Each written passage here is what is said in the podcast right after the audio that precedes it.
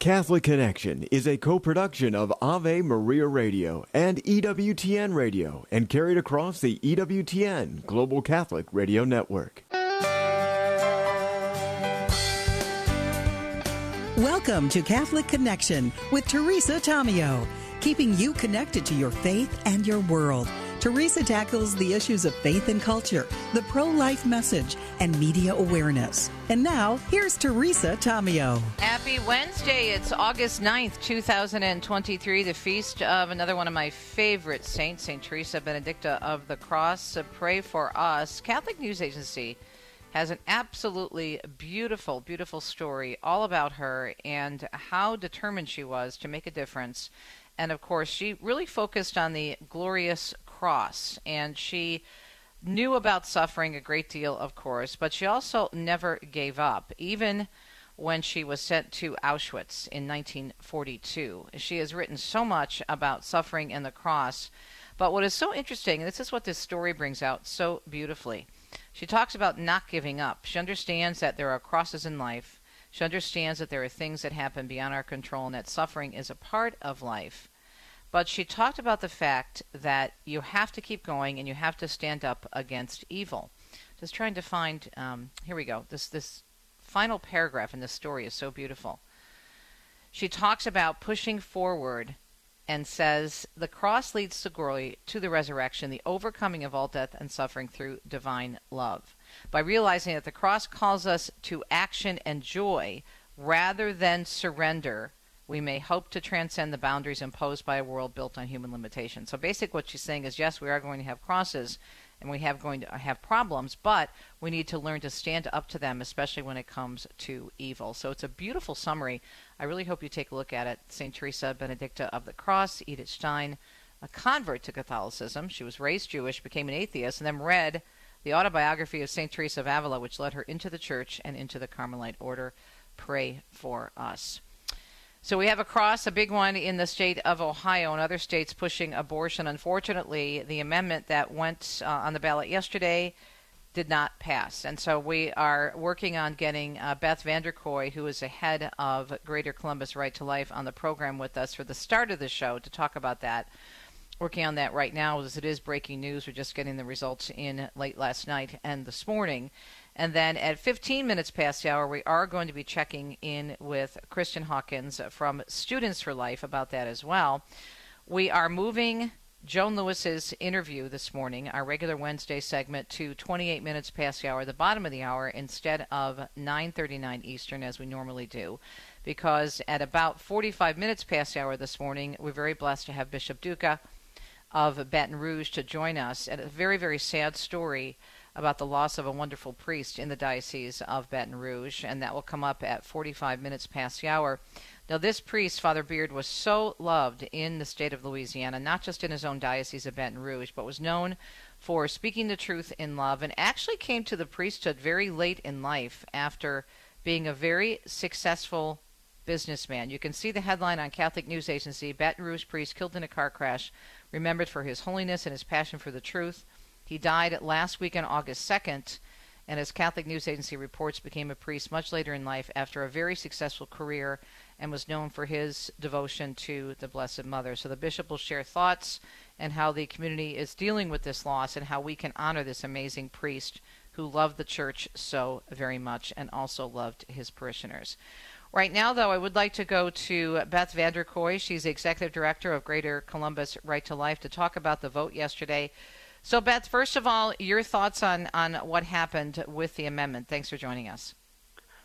Well, good morning. And so, for those of you who may not have uh, heard or seen yesterday, we had a special election in Ohio, and Ohioans had the opportunity to determine if it would be a little bit more difficult to amend our Constitution.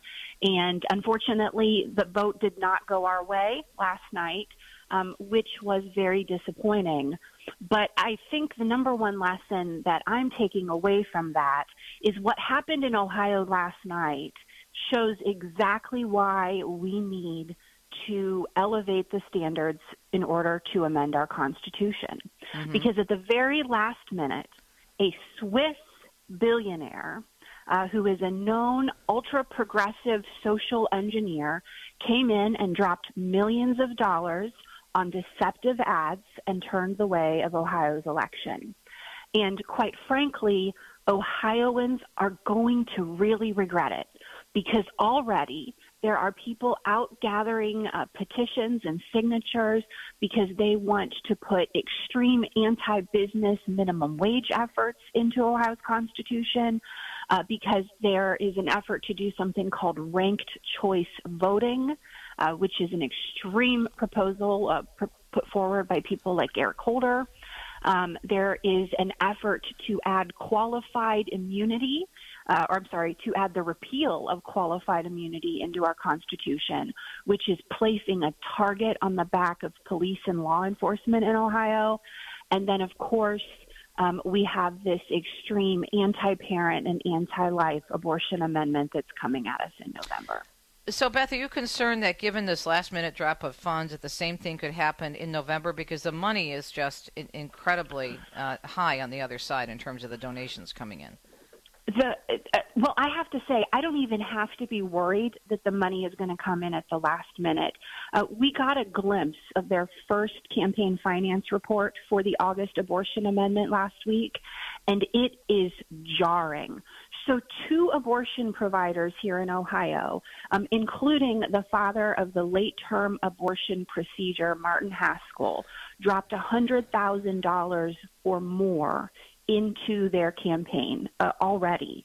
We have $250,000 coming from the governor of uh, the governor of Illinois. Um, tons of outside money. I, I think they had nearly $10 million, the majority of it coming from out of state uh, out of state um, that they are willing to spend in Ohio before really the November election season even begins. Um, and why? To enshrine third trimester abortion, uh, elimination of health and safety provisions, and the elimination of parental rights into Ohio's Constitution. Yeah. So this needs to be a wake up call to every single Ohioan, every single pro life person that they absolutely need to join us. They need to get involved.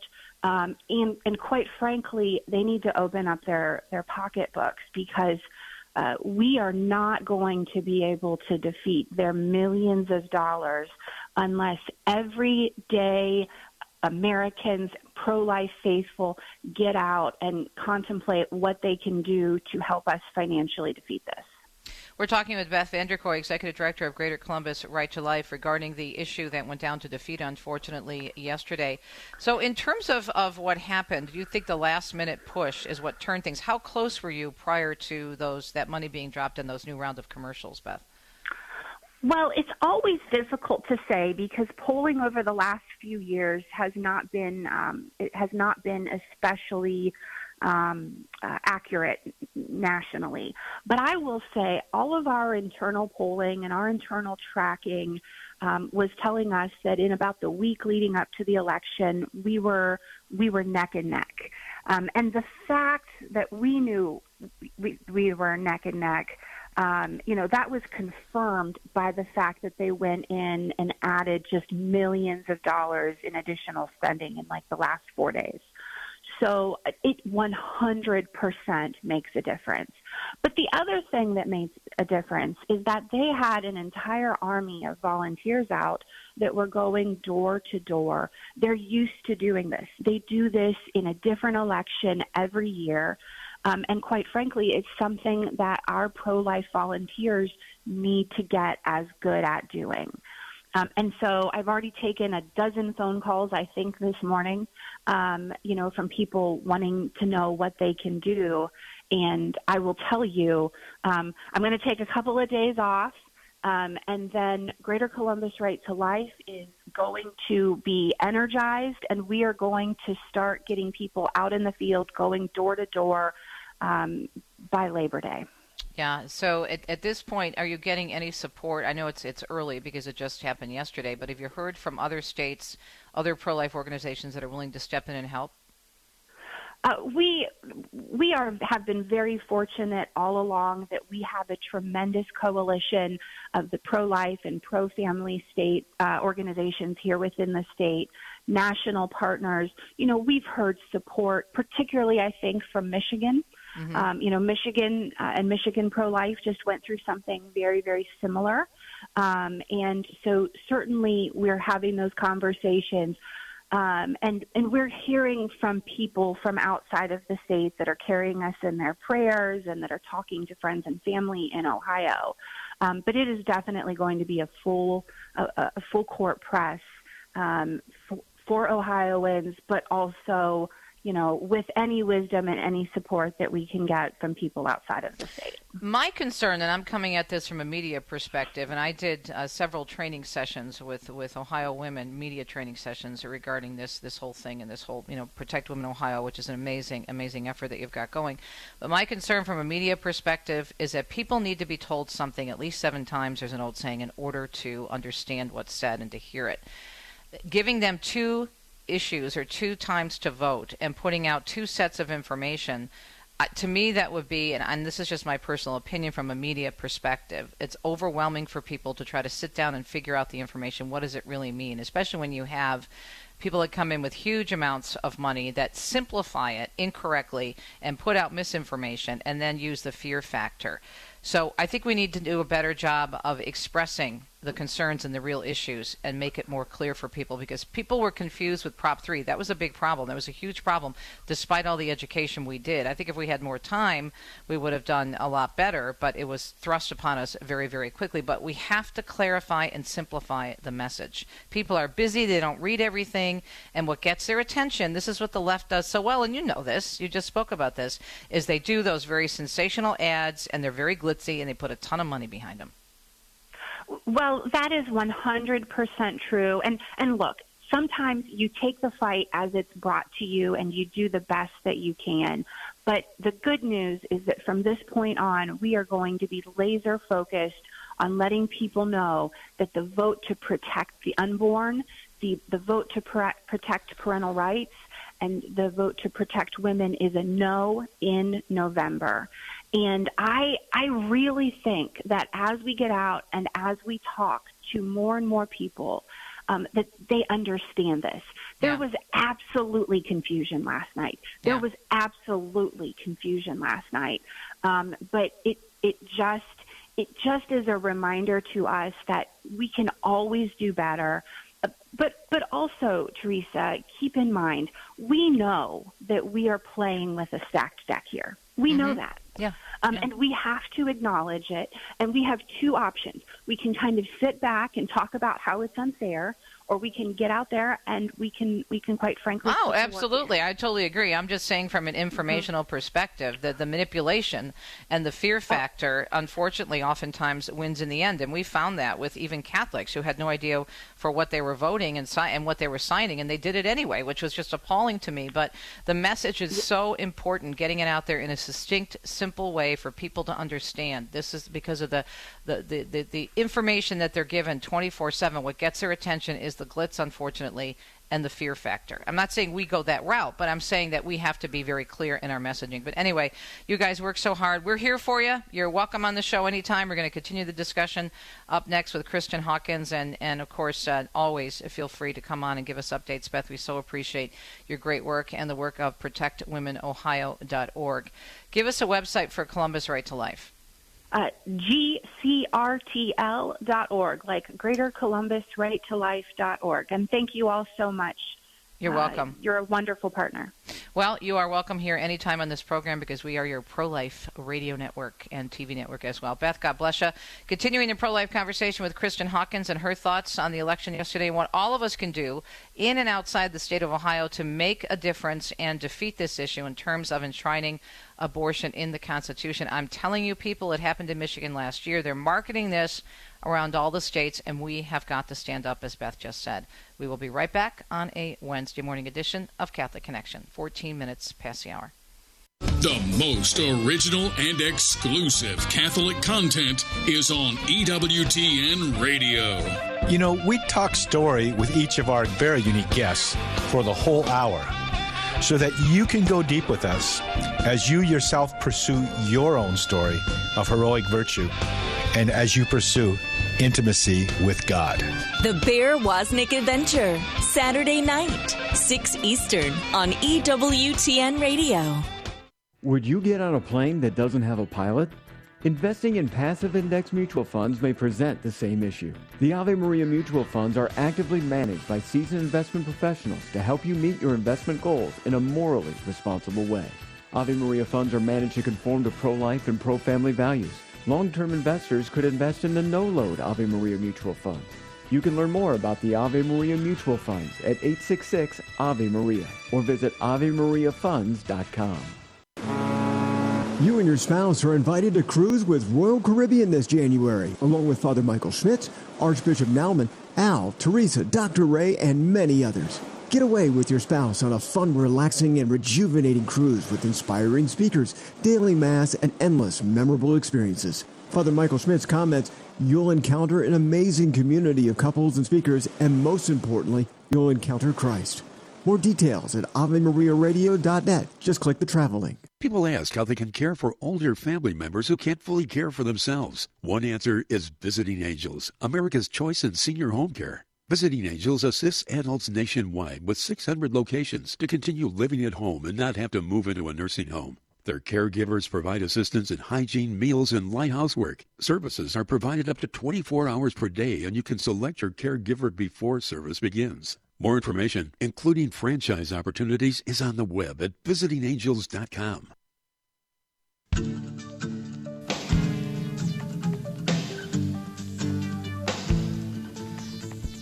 Ohio's issue one fails by a wide margin. Continuing our conversation. Where do we go? What do we do next? We just heard from boots on the ground perspective from Beth Vanderkooi from Columbus Right to Life. Now we go for a national perspective of someone who is on uh, is involved and really has her finger on the pulse of the life pro life movement. Kristen Hawkins from Students for Life. So, Kristen, you you and I were not surprised, unfortunately, by the vote yesterday. Your thoughts this morning? Thanks for joining us. Sure. Thanks for having me again, Teresa. It's good to talk to you. Yeah, I mean, I think yesterday was disappointing but not unsurprising. Um, we we knew this, you know, vote to protect the state constitution wasn't our end game. Um, it was certainly, you know, could have been an important step in protecting um, the preborn and mothers from the predatory abortion industry. But I mean, with being outspent almost five to one um, that we know of, um, and that certainly did not help the matters to create the confusion about what uh, what was really at stake. And so now it's onwards. Abortion is on the ballot in November, and we all have to do everything we can um, to educate Ohioans about what's really at stake. Um, because I don't want to look back and you know a day after the election and see uh, buyer's remorse in, in Ohio. Like we have buyer's remorse in Michigan, and we still have yep. buyer's remorse in Michigan. So, what can we do differently? What can we do uh, more positively to make sure that that we uh, defeat this in November? You know, everyone's got a different opinion about what more we've got to do. I think, you know, baseline, we've got to be out there having conversations. We've got to be at the doors. We've got to be online. We've got to be on the airwaves. We have to be in our parishes and our churches talking about what the ACLU uh, and the abortion lobby have brought to Ohio and the radical changes, uh, you know, abortion in all nine months that they're hoping to impose upon the people in Ohio. I think we need to be having those conversations. We need to have more conversations. Um, we know we're going to be outspent. Um, it's been a challenge. Supporters, for example, aren't in, interested in giving to a lot of these campaigns. If you're, you know, if you're someone who supports Ohio Right to Life and the Protect Women Ohio Coalition or Students for Life, um, I think you need to be very, very in tune to this battle because what happens in Ohio, how this plays out in Ohio, will determine how active, how vigorously the abortion lobby attacks other states next year with their state referendum. They are using Ohio as their playbook for this all. Um, and, and it's been surprising to me just you know, just I guess the lack of willingness of folks to dig in and dig, you know put their hands in their pocketbooks to help out, um, to help you know defeat this. Um, and this, you know, some folks I feel like have this you know attitude of defeat that it's going to be a loser anyway, so why bother? Um, That is the quickest way to ensure that all of our work in a post-Roe America uh, will be erased. I think we also need to be talking about, you know, all of the issues that are at stake. That this is beyond, you know, simply killing babies. Now we're also talking about harming and sterilizing our young people, as this would uh, allow doctors uh, and those who profit off of gender confused young people uh, to prescribe medications, to do surgeries that could sterilize our young people without parents even having any say or even knowing what is going on. Uh, that's something that we need to be talking about and standing up for all of our children in Ohio, not only the preborn ch- child, but uh, all of our children. In terms of the messaging, uh, are you and others who are on the front lines in the pro life movement going to be working with this particular state of Ohio and all the other states? Because there's other states that are looking at this as well. This is going to be, again, as you said, marketed around elsewhere because the messaging has to be consistent. And you know this better than anybody.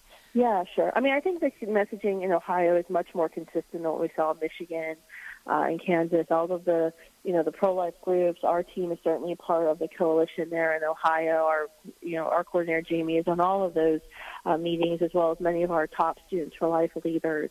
Um, so there is consistent messaging. I think uh, the, the challenge is there's a lot of different consistent messages that we can we can put out.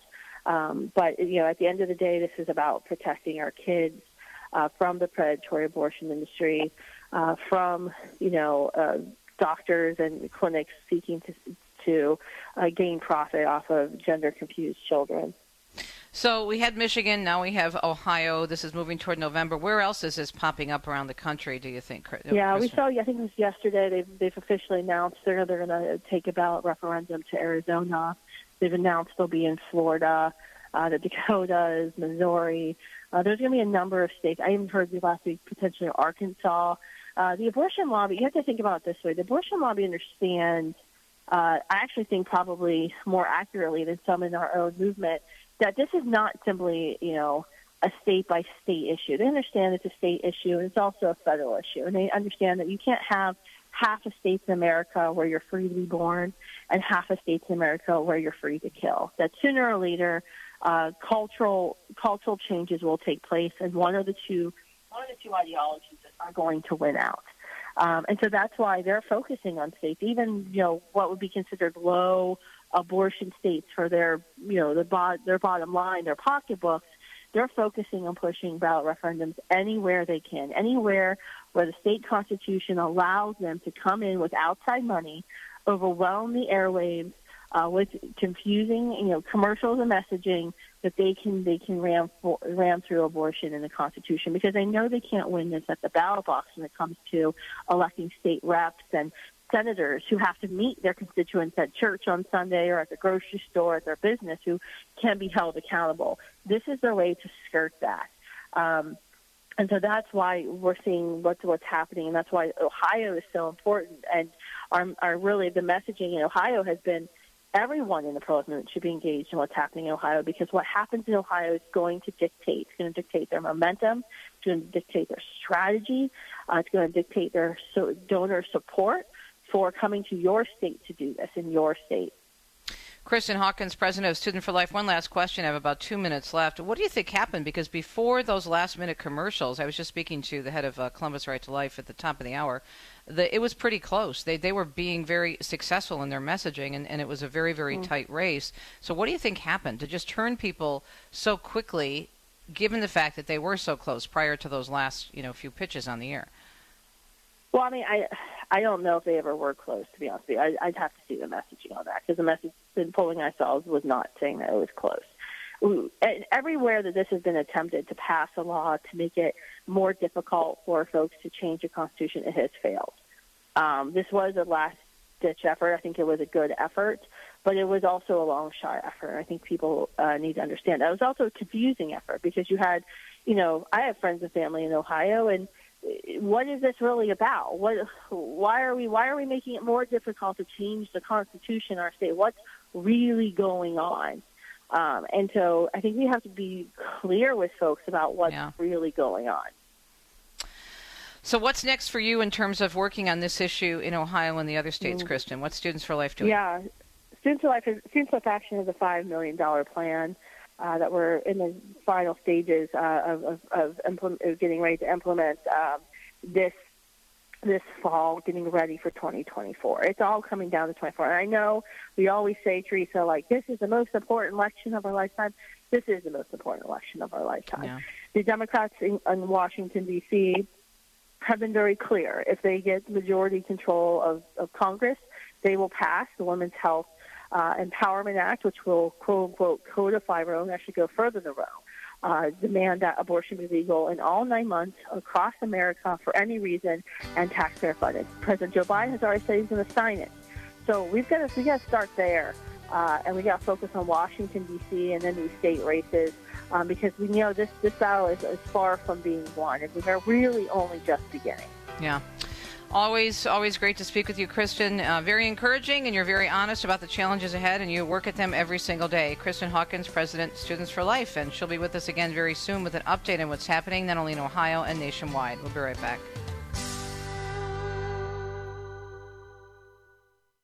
The following is a medical moment. Hi, I'm Bobby Schindler, brother of Terri Schiavo. An Advanced Care Planning Document, or ACP, is one kind of advance directive, providing a written statement of a person's desired medical treatments in the future. A recent study titled, What's Wrong with Advanced Care Planning, concluded that there is a gap between hypothetical scenarios and real world decision making. Another study found that 80% of emergency room physicians misinterpreted an ACP as a do not resuscitate order.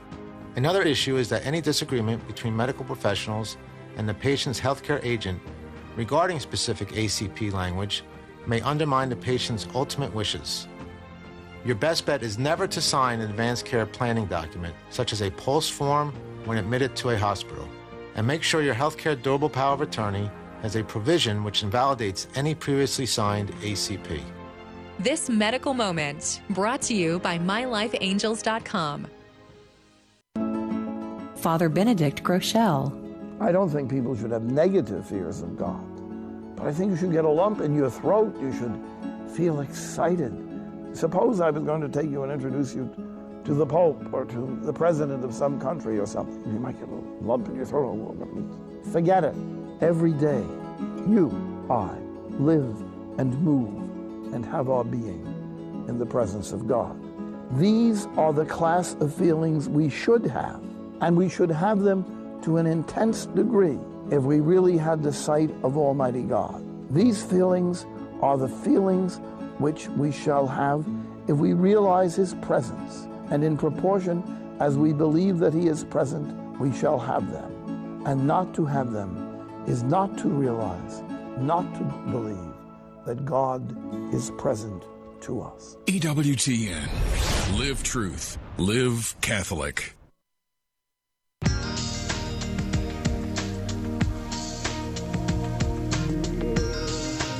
Welcome back, Catholic Connection. It's a Wednesday, so we go to Rome a little bit earlier today to speak with our very own Joan Lewis.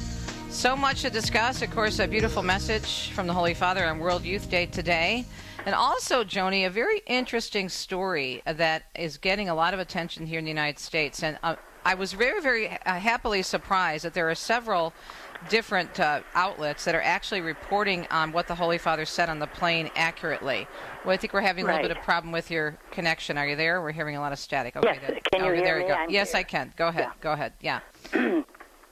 no, you're absolutely right. He gave a fascinating interview, as he always does on the flight home uh, from an apostolic visit. Uh, during which one of the many questions asked of him, of course, was what he said about uh, the church being open to everyone. The church has no doors. Everyone is welcome the old, the young, the sick, the sinners, etc., etc. And somebody asked him about the fact that the LGBT people mentioned in this, you know, how, how can that be, Holy Father? And um, it, the implication was that he uh, was and has at other times uh, more or less I don't want to say promoted. I can't think of a word right now, but right. you know the L, LBGT menu, menu, if you will. And uh, but the thing is, people reported what he said about everybody being welcome, but they didn't put. Some of them didn't.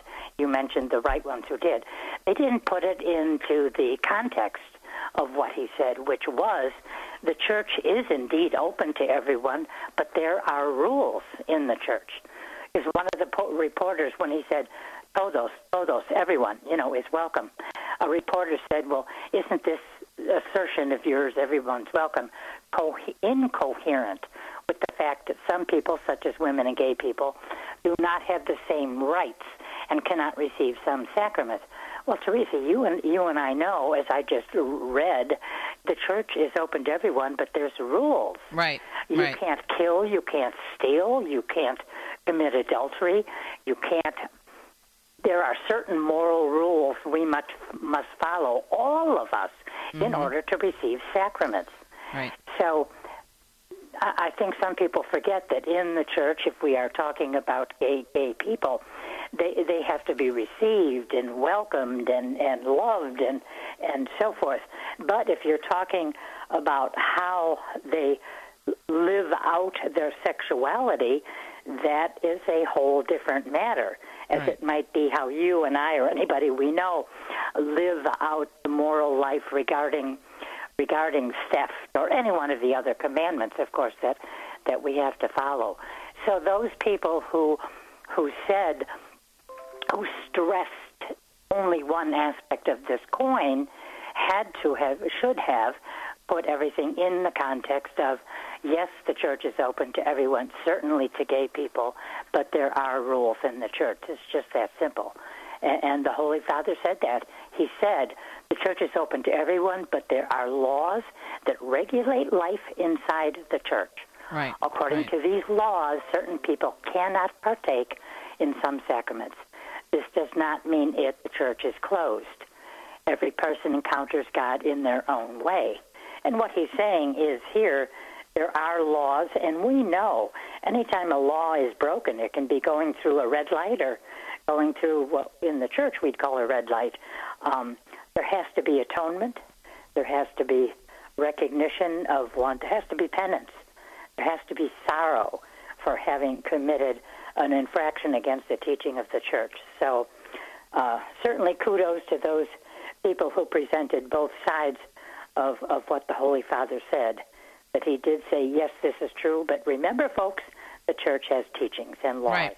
Well, I think this is an important lesson for us because oftentimes we may be frustrated or, you know, scratch our head at some of the decisions that the hierarchy makes and people that are appointed, and we get frustrated and we get a particular idea about a particular leader, and we see a story and we say, oh, see, this affirms that I was right, and yet we don't look further and see, okay, what did the Pope or this Archbishop or Cardinal actually say?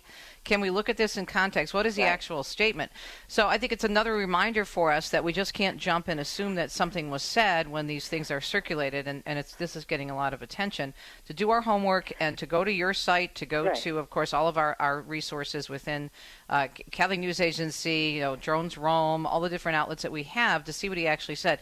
Now, Reuters, I think, did a particularly good job on this. I sent you the story. They actually Right. even included the church teaching. The church does not allow same sex marriage or even blessings for same sex couples. It teaches that same sex attraction is not sinful, but same sex acts are. Now, I wish they would have gone further and discussed the fact that the rules are the same for people with same sex attraction as they are for people who are attracted to the opposite sex because sex outside of marriage is what the church Right. is saying. So if they don't, those of those who are heterosexual, if they are not in a marriage ordained by God, male and female, sex has a proper place, and this is what the church teaches. This is one of those rules. I would have gone a little further, but I was at least pleased to see that they gave us the entire statement and also some explanation of church teaching. And you know, you know, I hate to say it. I mean, I hate and love to say it because Facebook can do uh, wonderful things and teach, and also can do just the opposite by having people see something on Facebook, or they, you know, might, might read something I post and then uh, want to make a comment on it. But so many times people make a comment that you know very, they, they, it is written out very cleverly and using all the right words. But what you know in the long run is no, that's not what the church teaches. That's this particular person's opinion. And I would just say to everybody listening to us today, if it is on the social media um, or a, a major news organization, if you read something that sounds confusing to you, or gee, that's not what I've heard in my parish all these years, etc., there are, as you just mentioned, all great resources on the internet. Mm-hmm. So go to Google, Google your question if you have to, and then you're going to find canon law, the Catechism of the Catholic Church.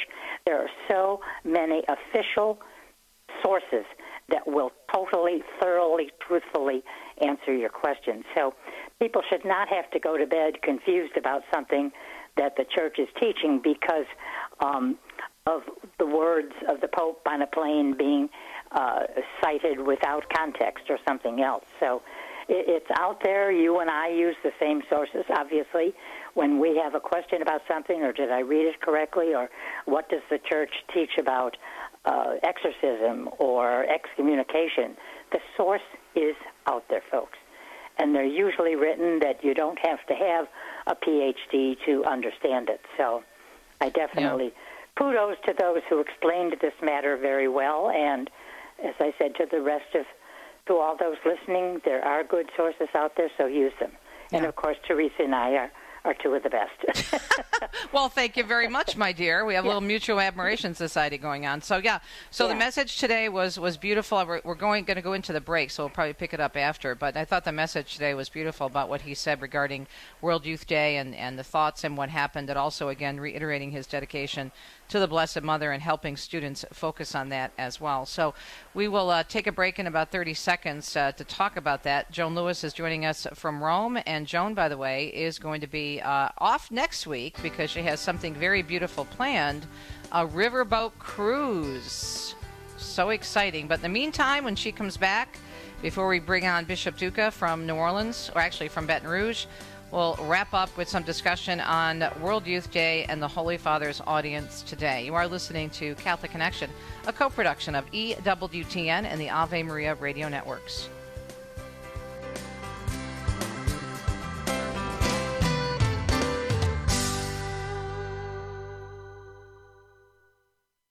Sixty on ten with Monsignor Charles Pope. The second commandment you shall not take the name of the Lord your God in vain. The disclosure of a name in the ancient world belonged to the order of trust and intimacy. And so when God revealed his name to Moses, it was an extraordinary outreach to us, saying uh, that we were called to an intimate, trusting relationship with him. And so we should always reverence this name as a great gift. We should obviously never use God's name to curse or to blaspheme or to berate others. God's name is meant to bring blessing. And likewise, the vain use. Vain means empty. Uh, so some of these expressions like, oh my God, or you know, and so on, uh, need to be avoided as well. Vain means empty, and those are using God's name as an empty kind of expression of exasperation. And then finally, never ever to use God's name to swear an oath falsely. God is the God of truth. The second commandment, you shall not take the name of the Lord your God in vain. For more about the Ten Commandments, visit EWTNRC.com. The idea that the United States of America should now be a nation in high handed rebellion against God makes me choke. I mean, there are some people who seem to think that the problem in America is simply between conservatives and liberals, between Democrats and Republicans. But these group distinctions are not the most important distinction. The real division is between those who are being drawn to Christ and those who are fleeing Him. All humans are created in the image of God and we are made for a loving relationship with our Creator. Any human being will never find their full fulfillment apart from God. Uh, and those of us who are united to Christ by faith and baptism in his mission of redemption owe everyone we meet the love and consideration that helps draw them closer to their eternal lover. Kresta in the afternoon, weekdays at 4 Eastern on EWTN Radio.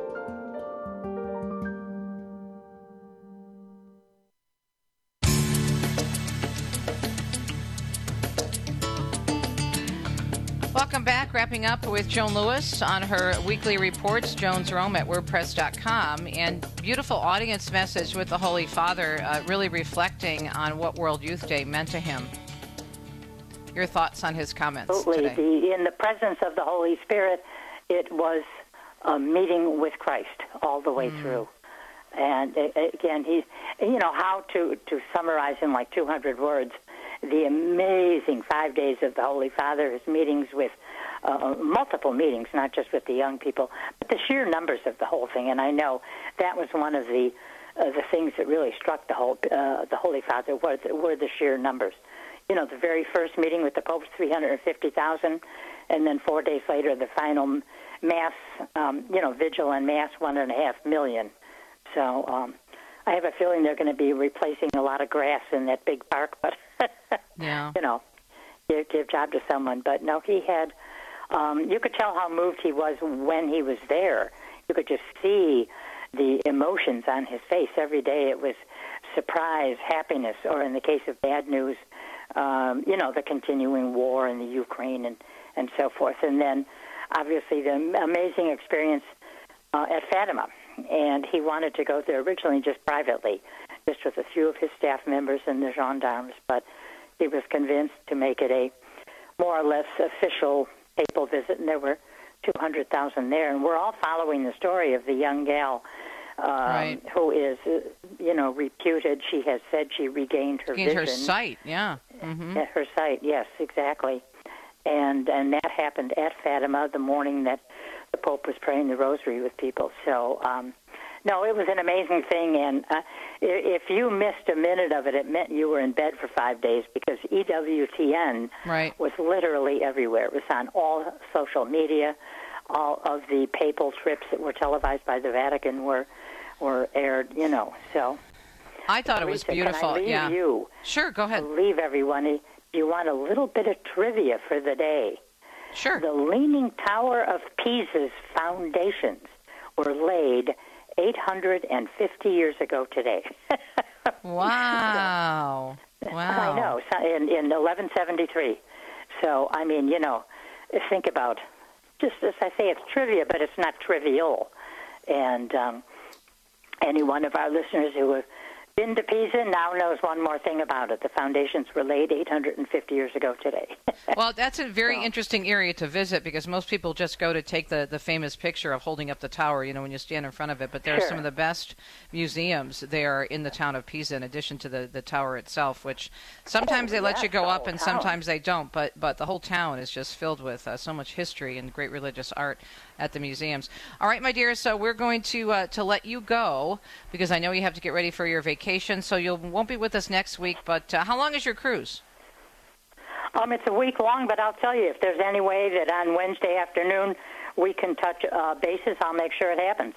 All right. Well, that would be know. great, and you can describe what you're seeing. And I know you're starting uh, in Hungary, which is a very, very Christian country, so that will be interesting as well. Yeah. So, all right, my dear, go pack. I know you're leaving on Okay. Saturday, so you got a few days. And thanks, sir, for finding the time to join us. Joan Lewis, of course, Joan's Rome at WordPress.com. Check out all of her great resources.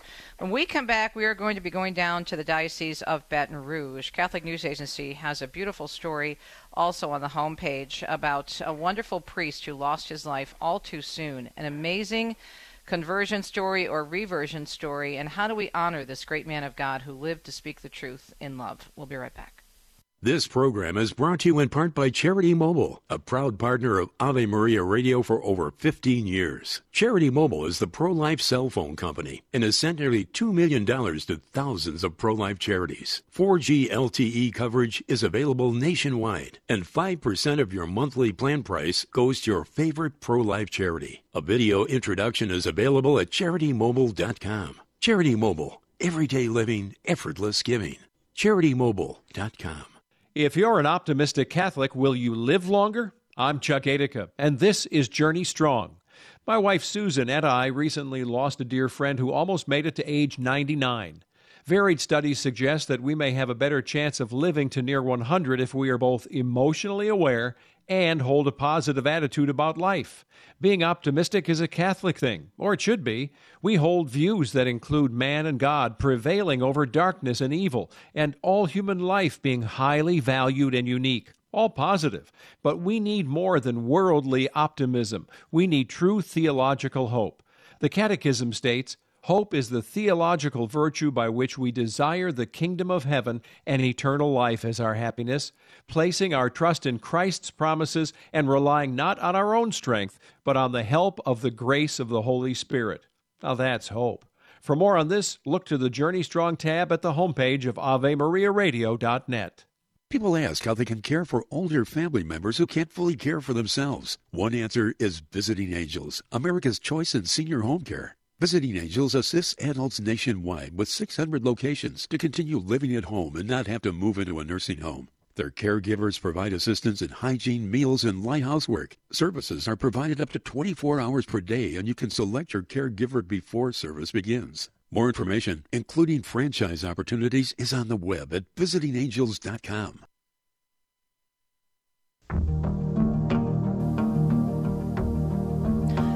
I want to thank His Excellency Bishop Michael Duca for joining us this morning, and also for my dear friend Deacon Dan Bourne, who is actually Bourne is the way you pronounce it. Sorry, Dano, um, but he is the head of communications for the Diocese of Baton Rouge, and uh, we're friends through the diaconate community as well. And I'm on his uh, news list, his email list for news releases from the diocese, and was so moved when I received this release about Father Michael Beard, or Mark Beard, excuse me, who died at 62 years young just last week in a car accident. Pastor of St. Helena Catholic Church in Louisiana. Amite Louisiana. That's about an hour northeast of Baton Rouge, and just a, a great loss, an incredibly interesting conversion story to the priesthood. And we wanted to bring Bishop Michael Duca on because uh, there are several services and masses being held uh, the next two days regarding this life of this amazing priest. Your Excellency, thanks for joining us this morning. Appreciate it. Good to be with you this morning. So let's talk first of all. How are you doing after this? Because just to lose a brother priest is hard enough. It is always hard. I tell you, it's one of the things that uh, a bishop does not want to do. Uh, you know, you put together, you get to put to rest many retired priests after many years of service, faithful service. Uh, but Father Mark was one of those you don't expect, and uh, because he was so vibrant, so active, such a strong preacher of the Word of God, a great pastor, the kind of guy that was at the hospital, the kind of guy that was with the people when they needed him. Um, that's kind of, you want all your priests. All your priests are like that, but he's just stood out uh, because of his uh, tremendous zeal. And uh, yeah, you, you plan your future in a guy like that. So I mean, it's one of those things where it's a very difficult, uh, very difficult loss. But um, tell us his story. Yeah, it, the journey because it's it's really powerful because he was a successful businessman, right? He was a successful businessman, he even says he he was living the life. You know, he was living the life of a successful businessman and and a eligible single man as well. And uh, eventually, of course, like all things, it played out. And uh, he took a trip to Medjugorje, which he didn't really want to do. And while he was there, had a conversion experience, changed his life, turned it around. And uh, just as much as he entered in and grabbed for all the gusto of life as a single man.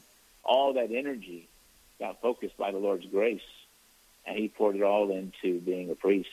Hmm. And uh, it, was in a little parish.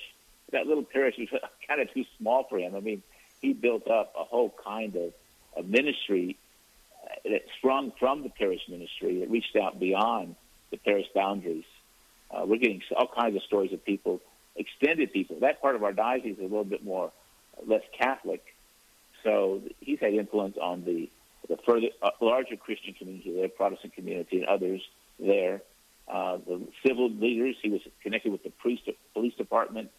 Um, he's working on a retreat. He was working with a retreat house in Chatawa, Mississippi, uh, that some laymen bought, and they're trying to revive.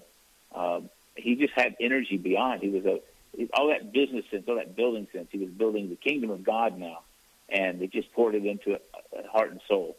Almost like he didn't know if he had, you know, it's almost like he didn't know how much time he had, mm. you hmm. know, it, it, or he made every day, I think, full of the ministry of the Lord in his life. And that was all the stories. What I find in a priest's death is that these little stories come to you now, the quiet stories, the people that come to the, the funeral mass that you don't have no idea they were connected to Father Mark, but they were through the confessional or through counseling or through his sermons. They, their lives were changed and that the full benefit of a good priest's life just pours out in a way that's just beautiful. Oh, absolutely. But it makes it even more sad to have lost him. Amen to that. We're talking with His Excellency Bishop Michael Duca from the Diocese of Baton Rouge in Louisiana about the uh, untimely and tragic death of a beautiful priest, Father Beard. And he called himself a serial dater uh, before entering the seminary. He never married, right? And he said that Mary reminded him that you can't have two women in your life. That's, that's right. It's like as I say, everything kind of got turned on him, uh, but he but, but he did just he just took all the good of the things he was doing, that energy, and just poured it into you had one marriage, one one relationship, you know, with Mary now and the church, and uh, of course with Jesus at the center. And so, uh, yeah, that's that's that's Mark. And uh, any business skills, any other skills he had, personal, the personality he had that allowed him to be so attractive in, in the the uh, secular world, he just poured in in a very holy way into his priesthood. And uh, uh, yeah, there's no doubt that uh, he will be missed in that parish, uh, in the larger diocese. A lot of people connected to him over social media um, because they just to the parish. Um, they had they posted the sermons on the website and things like that. So he got a little bit of a fall. People would go to mass there just to try to catch and visit with him for a visit uh, from time to time at the parish. So yeah, there's no doubt that's a that was a uh, a great loss to our diocese. Hmm. So, in addition to having his degree, his master's in divinity degree, he also received a certification in spiritual direction. That's right. That's right. Yeah, he was. Uh, um, I think a lot of his work, as much as his public ministry was very powerful and very much very obvious, I think, like in all, like I told you for like in all priest life, I think his uh, spiritual direction was uh, equal, if not greater than, the visible life that we saw. I think a large part of a priest's life is played out in that quiet place of the confessional, counseling, greeting people on the, just meeting people on the street, and those short encounters. Any short encounter with Father Mark would have been a, a moment of evangelization, even if it was veiled in a very simple greeting. Uh, they would have felt his presence, I think. Wow. And so, uh, I think that's the. Uh, you're right. I think, think he just once he made the change, he was he was all in. You might say. Yeah. No so all you know, all that training, all that hard work, all that excellence in the business world, and his success was literally transferred. God took all those talents, like He does with many people, and, and uses those talents in, in a much bigger way within the church. He even started a Catholic retreat center. It's amazing what he did, uh, even late in life when he converted to the priesthood. Now, in terms of the accident, do we know any details? Because all we've heard is it was a tragic car accident. Uh, yeah, it was any... a very tra- yeah. It was he was he was Chatawa Retreat House is about a I don't know maybe twenty minutes, thirty minutes away from uh, uh, Amite in, in Louisiana. She was up at the retreat house. I think some girls were on retreat, high school girls. They want they wanted to meet Father Mark, he made a special trip up there, and was coming back. I think he had an appointment with an eye doctor or something trying to get back in time for that, and so he, he was kind of rushing back to the parish. And they, as he came over a rise, is Interstate 55, there was an accident on the other side that caused people on his side to rubberneck. Traffic had slowed down, mm. so he, just he rose over the hill, he was met with a, a, solid, a stopped car. And so evidently what he did, he, as anyone would do, he veered off onto the shoulder of the road but there wasn't much shoulder. I think that there may have been a culvert there, and so when he immediately went down in the culvert, I guess it stopped abruptly, and the car flipped over. So it was a one-car accident of him just, just out of nowhere, just had to make that last-minute decision, hmm. and um, and that it's just you know it's just I, I don't know what to think about that. It's just uh, God wanted him. There's no doubt about that, and so um, why I, that we'll have to find that out you know, when yeah. we meet God face to face. There's so much about him and his personality that is so crucial, especially in today's world. And you keep on mentioning his, his ability to relate to so many people. I'm hearing that more and more in terms of how we meet people. We smile, we're enthusiastic, that first impression. Uh, that really is the beginning of a relationship that can hopefully bring someone closer to Christ or even back into the church. And he seemed to be just so, I mean, exceptionally, just did exceptional work in that area. Yeah, well, you know, he knew he knew the life on both sides, so he he could meet someone that was living a really secular life, and he knew he knew what was going on, and then, so he knew what to say to them that might be words of challenge and might wake them up. Um, so that's that kind of kind of. I guess Augustine had that same kind of wisdom, you know. Augustine right. lived the life. It's very Augustine-like in his uh, story and uh, and so you bring with you all that that secular wisdom, and once God blesses it, it finds its proper place, uh, and uh, and because all that energy he was expending in the secular world suddenly, I'm sure, just seems so much more right. It just must must have just all come together with it, which even inspired even more uh, to continue the good work. And of course, a guy like that, there's always more to do. There's always more to do. Right. And uh, he was that kind of person. I think it was also a burden to him because last time I saw him, he was tired. He was trying to do so much, and uh, but uh, he he wouldn't stop. If someone came to talk to him, he was there ready to talk to them. Aw. Your Excellency, how will he? Uh, how can we? Uh, last question. We have about a minute left. How can we honor this amazing priest by our own actions as Catholics? Do you think? I think to double down our commitment to what it means to be a Catholic, what it means to be a disciple of Christ, and uh, and to, to make sure that's our priority in life, and let that fundamental commitment flavor and inspire all the gifts and talents we have, uh, so that what we do builds up the kingdom of God, and uh, it's always reaching out to bring Christ to others, um, and do that every day of our lives. You know, not by preaching, but maybe sometimes by preaching, but mostly by just showing God's love to everyone we meet, and Amen to trying each day to introduce others to, the, to Him. Yeah. Your Excellency, thank you. So sorry for your loss, and much to learn uh, from you and this wonderful priest in your diocese, uh, Father Beard. And of course, uh, all the information on how it will be laid to rest, where and when, you can find on the diocesan website for the diocese, but also, obviously, a beautiful story on CatholicNewsAgency.com this morning, which has all the details. Have a blessed Wednesday. Go out there and make a difference uh, for the Lord, as the bishop said, and uh, we'll talk to you a domani tomorrow on a Thursday. Ciao, ciao. You've been listening to Catholic Connection with Teresa Tomeo. Catholic Connection is a co production of Ave Maria Radio and EWTN Radio and carried across the EWTN Global Catholic Radio Network. Our producer is Andrew Kruchek. For copies of this program or for more information, visit AveMariaRadio.net. That's A V E Maria Radio.net. Thanks for listening and join us next time for another edition of Catholic Connection.